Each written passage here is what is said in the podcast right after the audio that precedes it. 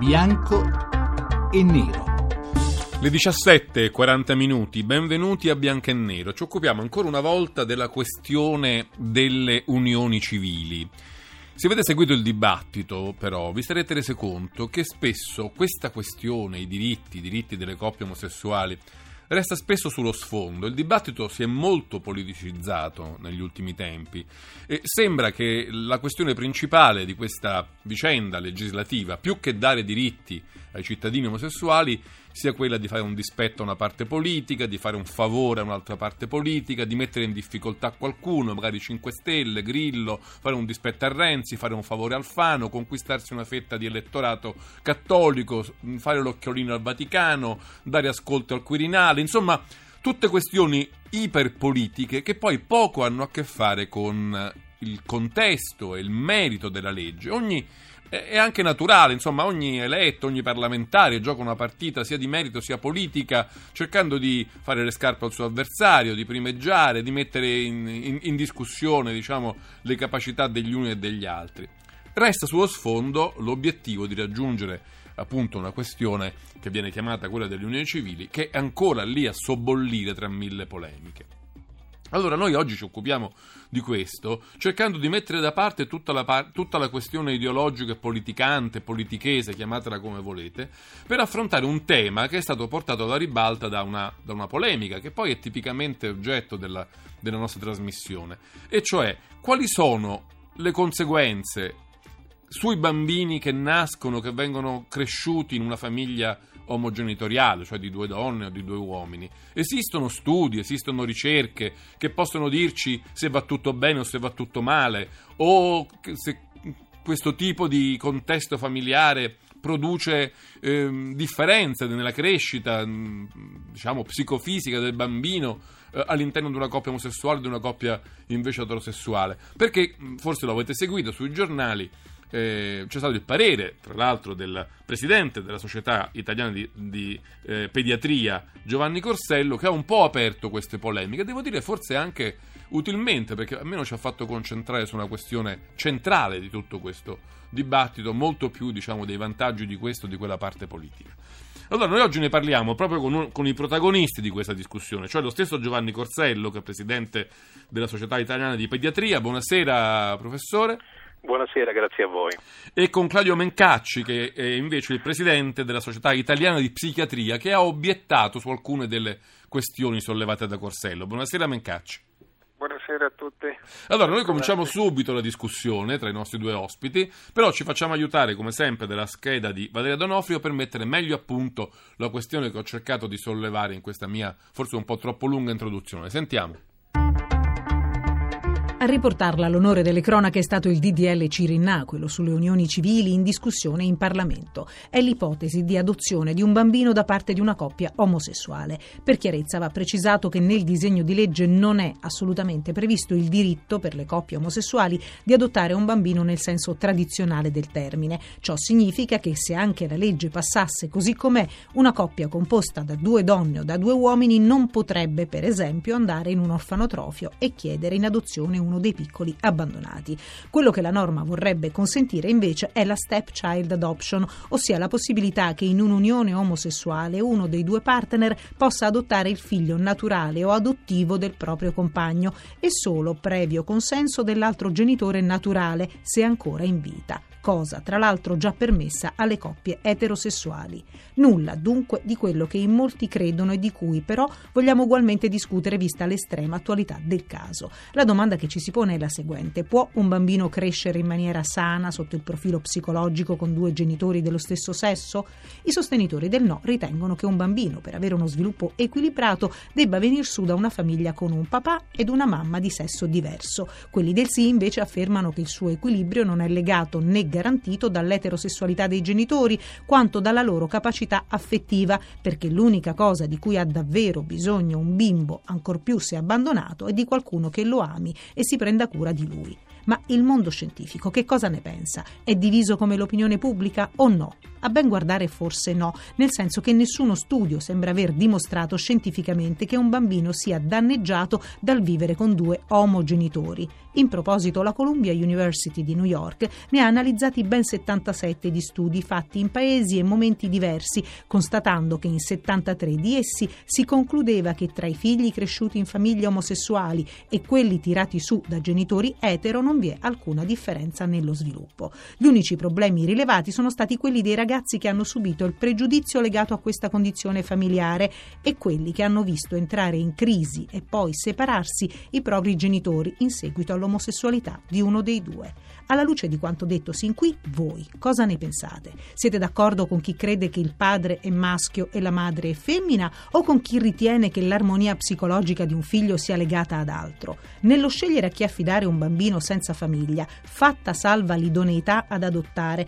cosa dovrebbe pesare di più? L'eterogeneità sessuale o la capacità affettiva della coppia? E visto che nessuno può impedire ad una famiglia omosessuale di crescere il figlio di uno dei due, sarebbe a questo punto logico e opportuno disciplinare giuridicamente questa realtà o no?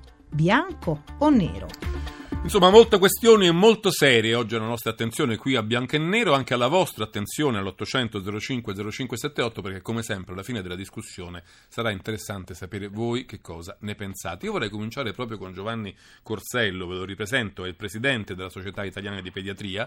È stata una sua frase, una sua intervista, una sua presa di posizione a aprire un po' l'ambaradan delle polemiche, magari anche un po' semplificata come spesso succede sui giornali. Fatto sta che per giorni i titoli dei quotidiani dicevano adozione adozioni gay e bambini, i medici si spaccano, oppure eh, gli esperti si dividono, insomma è stato un po' un, una, un, una, scandescenza di, di, di, di, polemiche su quello che eh, il professor Corsello ha detto. Allora, professor Corsello, torniamo un momento alle sue parole e alla riflessione che l'hanno portata a, a manifestare i suoi dubbi su questo tema.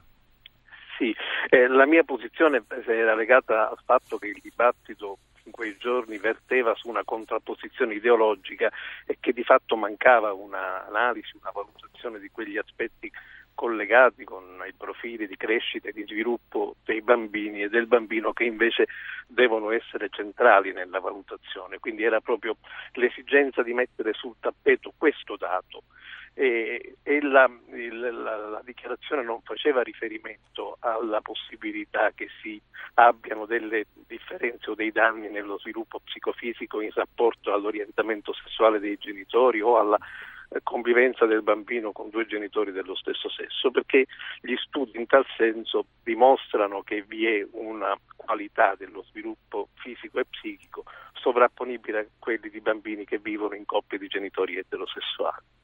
La frase era proprio legata alle segnalazioni esistenti di difficoltà nella interazione sociale, nella interazione scolastica, nel rapporto coi coetanei, proprio per l'impatto che questa condizione può avere nella, nelle dinamiche sociali.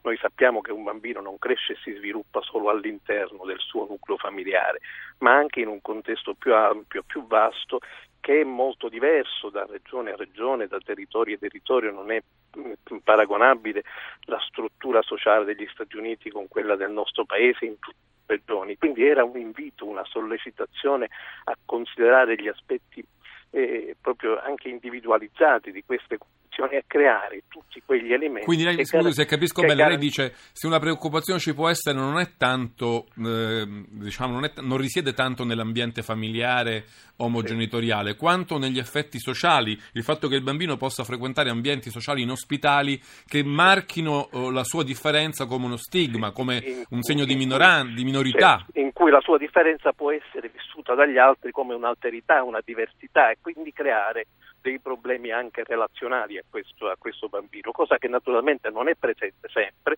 ma può succedere ed è giusto che nel momento in cui si procede a un riordino amministrativo e legislativo questo aspetto venga preso in considerazione proprio per tutelare al meglio i diritti dei bambini, che è l'unico aspetto che noi come, che come pediatri, io in particolar modo come pediatra, ho ritenuto di doversi elucidare in questa fase di discussione. E, Claudio Mencacci, diciamo, sotto questo profilo la convincono le riflessioni di, di Corsello, poi torneremo a studiare meglio e a capire meglio diciamo, il contesto familiare in senso stretto, ma gli effetti di quella che vedo viene chiamata poi dai testi la cosiddetta minority stress theory, cioè il fatto che Certo. Appartenere a una certa minoranza può produrre effetti negativi su un bambino ed essere figlio di una coppia omosessuale potrebbe produrre effetti negativi se l'ambiente in cui vive, la scuola, gli amici, eh, gli fanno pesare questa cosa, detto in parole, in parole povere, è vero o no? Beh, eh, mi fa piacere che il, il- il collega Corsello apposta abbia stressato il concetto oh, delle capacità genitoriali ed affettive. Il dato di fondo, ci sono ormai 25 anni di studi e soprattutto oltre 140 pubblicazioni su questo eh, si centrano prevalentemente sul eh, pregiudizio, sullo stigma che può avere il bambino e, e l'adolescente. E la, la condizione di fondo però è anche quella che in una crescita dove eh, i genitori hanno capacità affettive genitoriali, dove lo sviluppo è stato uno sviluppo ben seguito, vi è anche una delle buone competenze sociali riscontrate in questi ragazzi e ragazze e soprattutto un atteggiamento più rilevato da diverse ricerche di un grande rispetto ris- verso i propri coetanei. Chiaro, l'essere esposti a fenomeni di prevaricazione e di bullismo, eh, questo sicuramente è uno dei fattori da- di cui tenere conto. Eh, però parliamo di bullismo e il bullismo sappiamo che si esercita su tutte le minorità e su tutte le i portatori. Però già in questo, in diciamo, questo senso va combattuto il bullismo, no? la famiglia omogenitoriale. Proprio così, quello che va combattuto è il bullismo e la prevaricazione e non certo l'omogenitorialità. E, tornerei da lei, professor Corsello, per chiedere questo. Non so se in una delle tante frasi che ho letto sui giornali che le vengono attribuite, lei a un certo punto dice che anche in una famiglia il cui nucleo genitoriale non ha il padre e la madre come modelli di riferimento, eh, ci possono essere elementi di instabilità che vanno poi valutati caso per caso. Cioè, lei dice che l'instabilità del contesto familiare è comunque un- ha comunque degli effetti negativi e il fatto di che non ci sia una figura paterna o materna può rientrare in questi casi di instabilità. Capiamoci Sì. meglio cosa, cosa vuol dire. No, eh, mm, il- voleva dire che in realtà ci, ci può essere una sovrapposizione anche con delle situazioni di rischio di famiglie, di, di bambini che vivono in coppie eh, eterogenitoriali in cui però ci sono condizioni di conflittualità, di disagio, di diciamo, esposizione a fattori di rischio ambientali di altro tipo. Anche quelle sono situazioni che meritano sostegno e valutazione. Quindi era un- ulteriore elemento eh, positivo che richiedeva una gestione di queste condizioni. Cioè, eh, non si tratta di eh, proclamare un divieto, no? io ritengo che sia necessario e utile riconoscere i diritti delle situazioni già consolidate, ma tutte quelle situazioni che ancora non sono consolidate e che sono instabili si avvantaggiano certamente di un percorso di sostegno, di valutazione per degli interventi individualizzati, così come si fa in altre situazioni che possono essere, possono avere dei fattori di rischio eh, psicologici, relazionali per altre cause. Eh, Mencaccio, c'è un altro elemento che vorrei raccogliere. In una delle dichiarazioni che lei ha fatto un po' per rispondere alle polemiche che sono sorte a seguito delle parole di Corsello, lei dice, insomma, eh, è prematuro avere opinioni scientifiche su questo tema, perché eh, le situazioni sociali sono molto recenti, insomma, da quanti anni è che ci saranno coppie omosessuali con figli? Non, certamente non i duemila anni della storia delle coppie, le migliaia di anni della storia delle coppie eterosessuali. For- probabilmente anche i campioni sono campioni ridotti. Quindi lei dice, non tanto che è provato che non ci siano danni, quanto che non si può dire che ci siano, o mi sbaglio?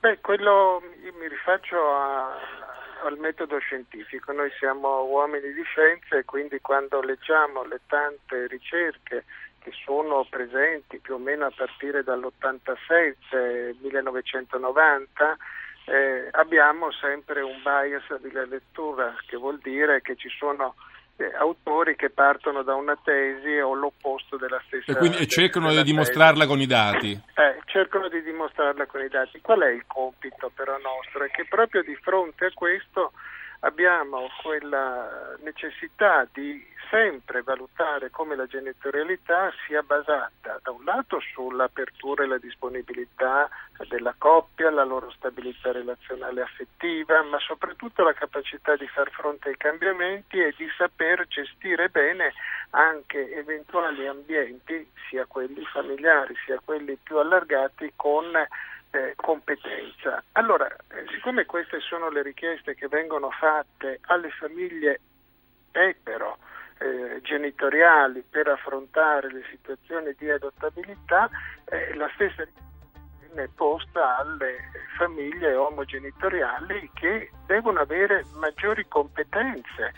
Spesso ci, non ci interroghiamo sul fatto che le competenze delle persone che vanno verso l'adozione, le competenze genitoriali, a volte sono maggiori delle competenze naturali. Certo. Ci dobbiamo fermare qui un momento. La sigla ci dice che sta arrivando il GR1, ma poi torniamo a Bianco e Nero a discutere con Claudio Mencacci, psichiatra, e Giovanni Corsello, pediatra, delle conseguenze sulle, sui bambini che nascono, vivono, crescono in coppie omogenitoriali, omosessuali. Torniamo qui a Bianco e Nero all'800 05 05 78 subito dopo il GR1. A questo numero, come sempre, io aspetto le vostre opinioni, le vostre idee. Insomma, che, che idea vi siete fatti di tutta questa discussione al di là del dibattito politico? Vi aspetto a Bianco e Nero.